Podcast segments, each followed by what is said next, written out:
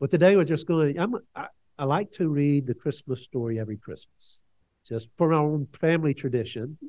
But I also would like to just share that with you today. And I know it's a story that's you're probably really familiar with, but it's also a story that never gets old. Um, and you know, I was contemplating on this Christmas story that actually the Christmas story began before the world was created. Mm-hmm. Uh, Elohim was the contemplating about forming humanoids, humankind, and as he was contemplating that, he in his heart he knew that there would be a time when mankind would separate themselves from him by sin. And so he came up with a plan from the very beginning that Jesus would come to earth to die for the sins of all mankind so that our relationship with him could be restored because sin, of course, uh, divides that relationship. It destroys the relationship. And the reason we're created was because God wants a relationship with us. And so from the beginning of time, God had this picture and his plan in mind to restore mankind to himself. And so that's actually the story of Christmas, uh, is how Jesus. Now, in the Old Testament, the prophets prophesied Jesus coming. Uh, many occasions, uh, we're more familiar probably with Isaiah's uh, prophecies concerning Jesus. They prophesied his coming, but they were even puzzled by their own prophecies. They did not understand the prophecies that they wrote, but they knew that somehow God was going to make it all come together and make it happen. In Isaiah chapter 7, verse 14, therefore the Lord himself will give you a sign. Behold, a virgin will be with child and bear a son, and she will call his name Emmanuel. Now, the prophets had prophesied that there would be a virgin to give birth to a son. They would call his name Emmanuel, but I don't think in their mind that they could conceive of the Holy Spirit implanting, impregnating Mary and her carrying a child for nine months and then giving birth to a little baby boy. I don't think they could envision that. Uh, it's hard for us to even imagine that, and we can look back on it and see what took place. But I mean, it's just pretty astounding that God Almighty, the creator of the heaven uh, and, and universe, would do that for us. For God to become man and live as man and be tempted as man and go through the trials as man and yet be God. Luke chapter 1, verses 26 through 38. God sent the angel Gabriel to Nazareth which was a, a village in Galilee. Sent him to a virgin named Mary, and she was engaged to be married to a man whose name was Joseph, and he was a descendant of King David. Now, that's very important because all of the prophecies said that Jesus would be a, a descendant of King David. So Gabriel appeared to her, appeared to Mary, and said, Greetings, favored woman. The Lord is with you.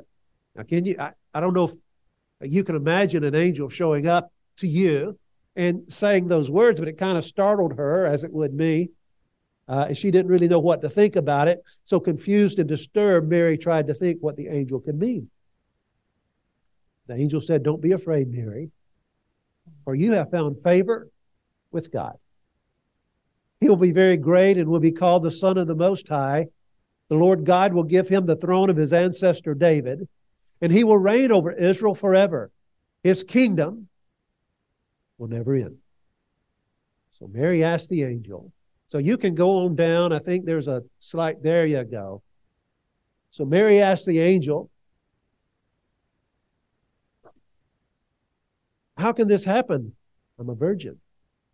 The angel replied, The Holy Spirit will come upon you, The power of the Most High will overshadow you. So the baby to be born will be holy, and he will be called the Son of God. For nothing is impossible with God. And Mary responded, I am the Lord's servant. May everything you have said about me come true. And then the angel left her. Now consider just a moment Mary's faith.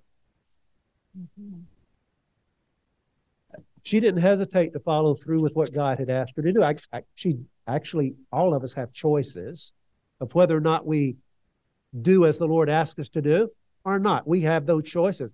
And, and Mary did not consider, perhaps, maybe she did, what the gossip would be in town of a teenage girl, pregnant, unmarried. She didn't, didn't even, it doesn't seem like even gave that any consideration. Nor did she consider the fact that what's Joseph going to think when he finds out I'm pregnant? And what's he going to do when she find when he finds out? I, I don't know that it even crossed her mind. It was more like, Lord, whatever, whatever, I'm willing to do what you want me to. Isn't, isn't that amazing? That's an amazing faith. It really is. And of course, Joseph heard about it. And he was considering uh, what to do. In Matthew, we read that before the marriage took place, she was still a virgin. Uh, Mary became pregnant with the Holy Spirit.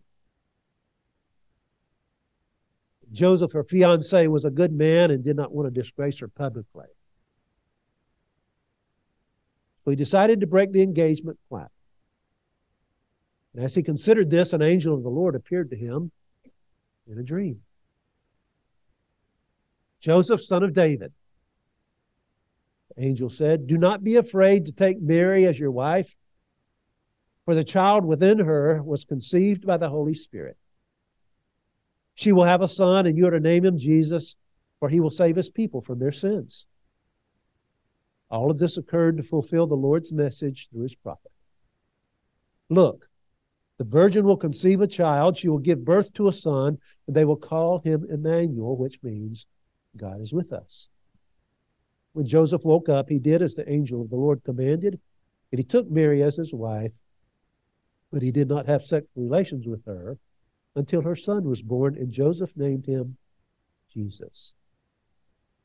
Uh, Joseph, too, had tremendous faith. I try to imagine what it he must have felt like when the angel appeared, and also what he must have felt like whenever uh, he heard that Mary was pregnant. All he knew, he didn't have a lot of the answers. He had the next step. The next step was go get Mary, take her as your wife. That's all he knew.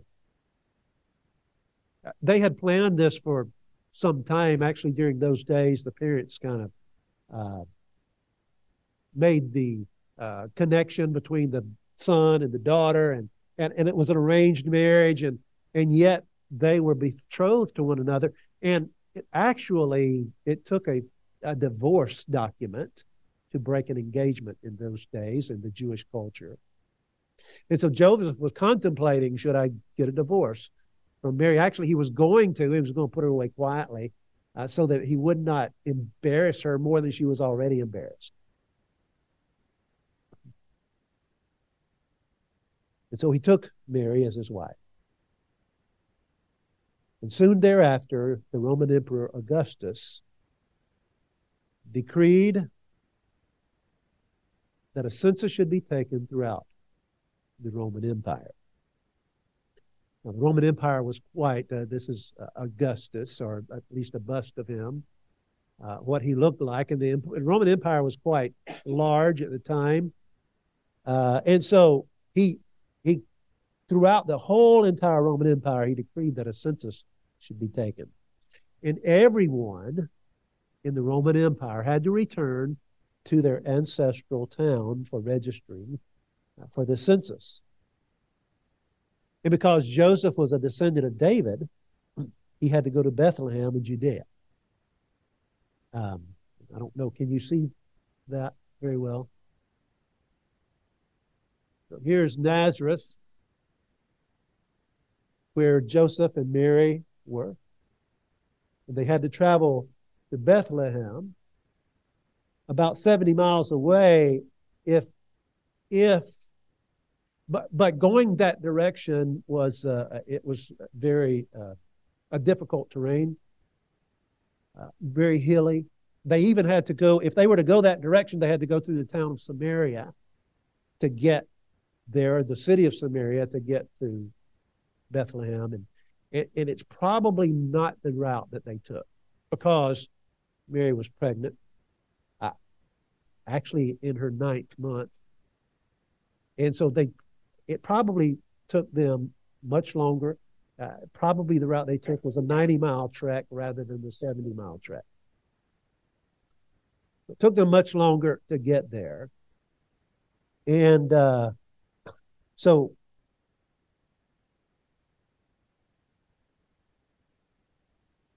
Scripture goes on to say that he took with him Mary, his fiancee, of course, who was now obviously pregnant.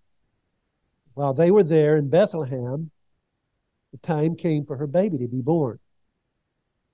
She gave birth to her first child, a son, and she wrapped him snugly in strips of cloth and laid him in a manger because there was no lodging available for them. Now, I know I'm being a husband and a parent. I know that Joseph wanted better accommodations for his family than a stable. I know that. As a matter of fact, he searched for that. Uh, he, uh, he assumed that God would provide that. I mean, wouldn't that be the natural thing? Wouldn't that be the natural assumption? And so Joseph goes to one door after another door after another door, and every door he knocks on, they say, We don't have any room. But my wife is pregnant. We got to have a room. We have to have a midwife something, somebody help us. And finally, he knocks on a door and someone says, I've, you know, there's no room here, but I've got a stable that you can stay in. And I'm thinking, you know, with Joseph, it's like, stable? Is God, is that the best you can do? You know, sometimes we have expectations, don't we? And we question God and wondering, what in the world are you doing here? And I don't, I, I must, I, can imagine that's what Joseph was doing. It doesn't tell us the story, uh, but I can imagine that's what Joseph was doing. Otherwise, he'd just quit knocking on doors.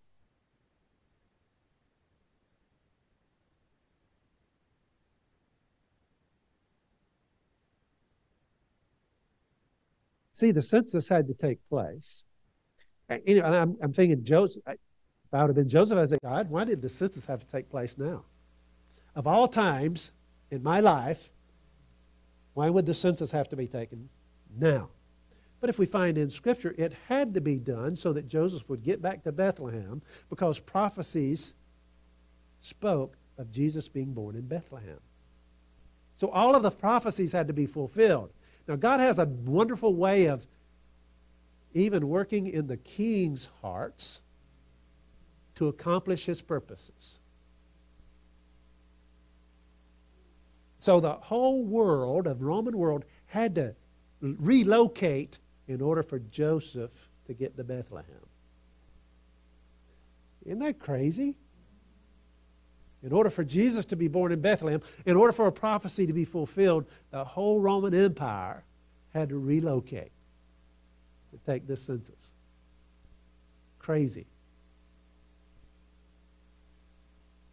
So sometimes you may be having to move because somebody else needs to be where they need to be.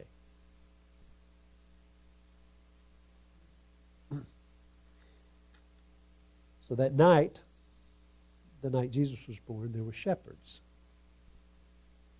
keeping watch over their flock at night. They were nearby to Bethlehem, and Suddenly, an angel of the Lord appeared among them. And the radiance of the Lord's glory surrounded them.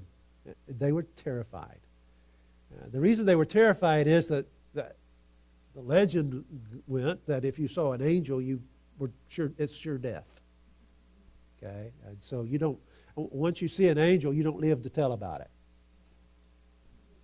And so they were terrified because of this angel. And actually, you know, we see the we see the angels, and usually in the Christmas plays, they're cute little girls, you know, doing their little wings and things. But actually, we're talking about ferocious army angels.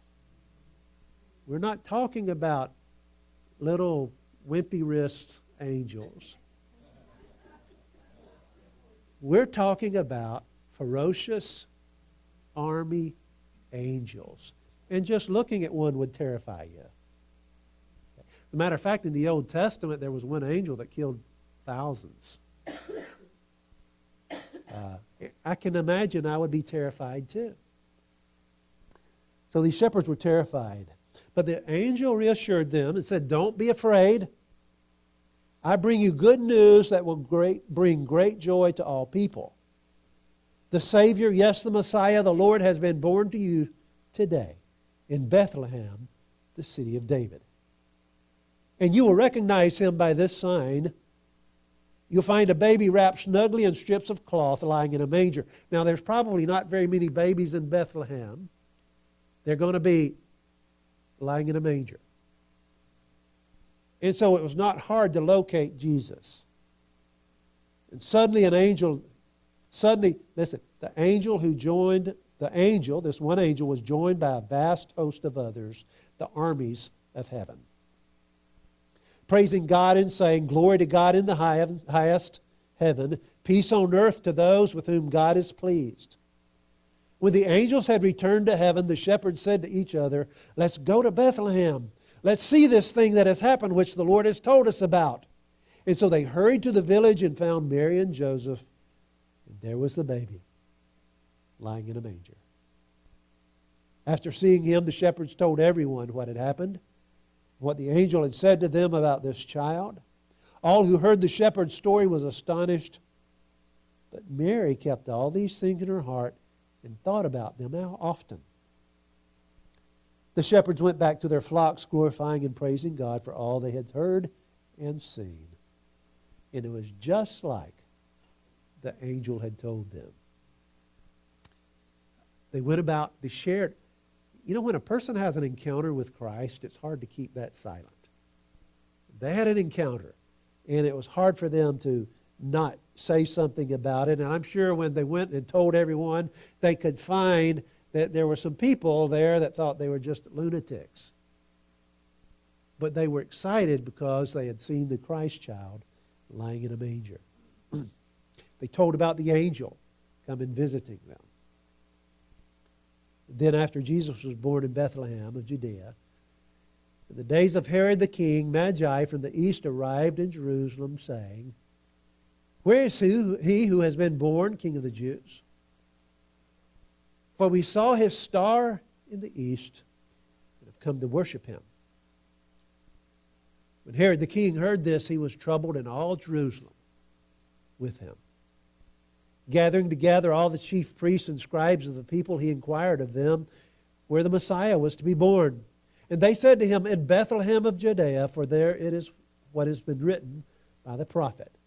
And you, Bethlehem, land of Judah, are by no means least among the leaders of Judah, for out of you shall come forth a ruler who will shepherd my people Israel.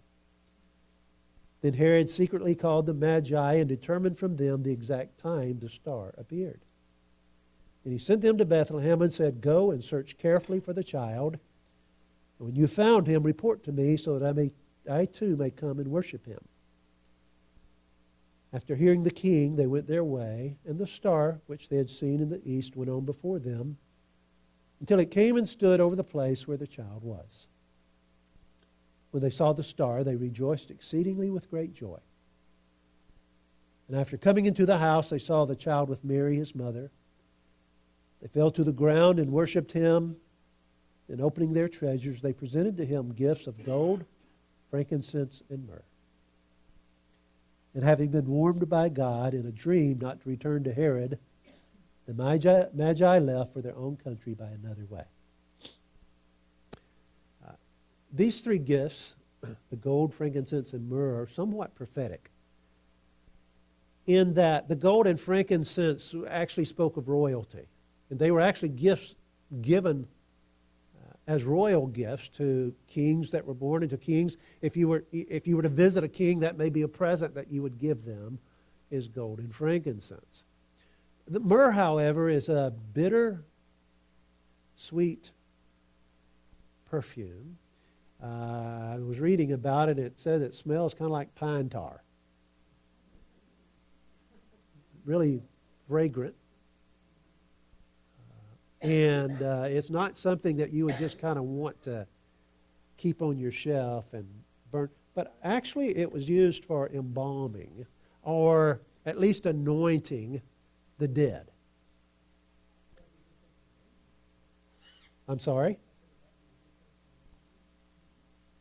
Well, what it was doing is it was, I believe, it was a pro- prophetic word about Jesus' death.